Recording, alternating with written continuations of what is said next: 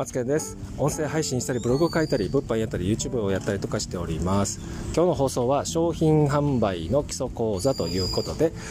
コアコンセプトを決めて販売しましょうというお話なんですけど、えー、コアコンセプト、コンセプトですよね。で、この放送聞いていらっしゃる方はビジネスをされている方がほとんどだと思いますので、私は、えコンセプトをちゃんと決めて販売をしておりますよという方が、えもう大半というかほとんどだと思うんですけども、まだまだコアコンセプト、コンセプトを決めずに、え商品を販売されている方がいらっしゃるというお話で、え進めさせていただきたいと思うんですけども、ただ、このコンセプトを決めて配信をしている方、え特に音声配信もコンセプトを決めて配信されているのかというといかがでしょうかね。ちゃんと決めてターゲットが誰で、えどんなものを提供して、え何え私の放送を聞く理由っていうのをちゃんと決めて考えて配信している方っていうのは、えどれぐらいいらっしゃるのかなと思います。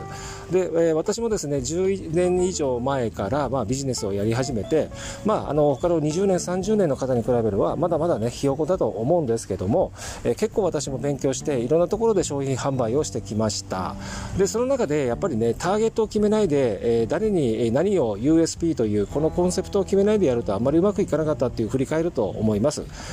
えー、特にですねこの、えー、コンセプトを決めるっていうのを、えー、習慣化できていれば、え例えばゴルフはゴルファーとか、えーと、プロ野球選手に例えるとバッターボックスに立った時にね、えコアコンセプトをちゃんと決めて、えバッターボックスに立ったという例えの話をしたとしたらねいちいちバッターボックスに立った時に、え右足をここに置いてで左足はこの位置ででバットを短く打ってそんな感じで、えーとプロ野球選手バッターボックスに立たないと思うんですよね。何を言いたいかっていうとそんなことは普段練習で習慣化されていると思うんです。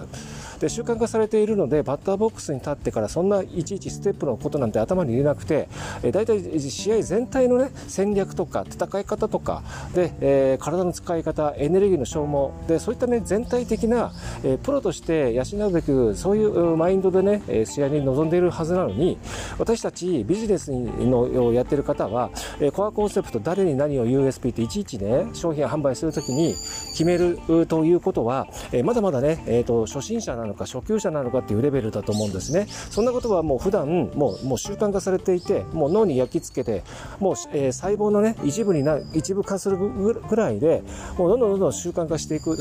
ことが非常に大事だと思うんですね。で全体的にバックエンドもそうですし全体的なお客さんにとって、えー、何が、えー、私は価値が提供できるのかっていうことを普段のいつもいつもつもええー、と習慣化されているとすると、え誰に何を USB って決めるとか決めないとかでなくこれがもう浸透しているので、え商品販売も普通にうまくいくんじゃないかなと。そういう感じで私もやっております。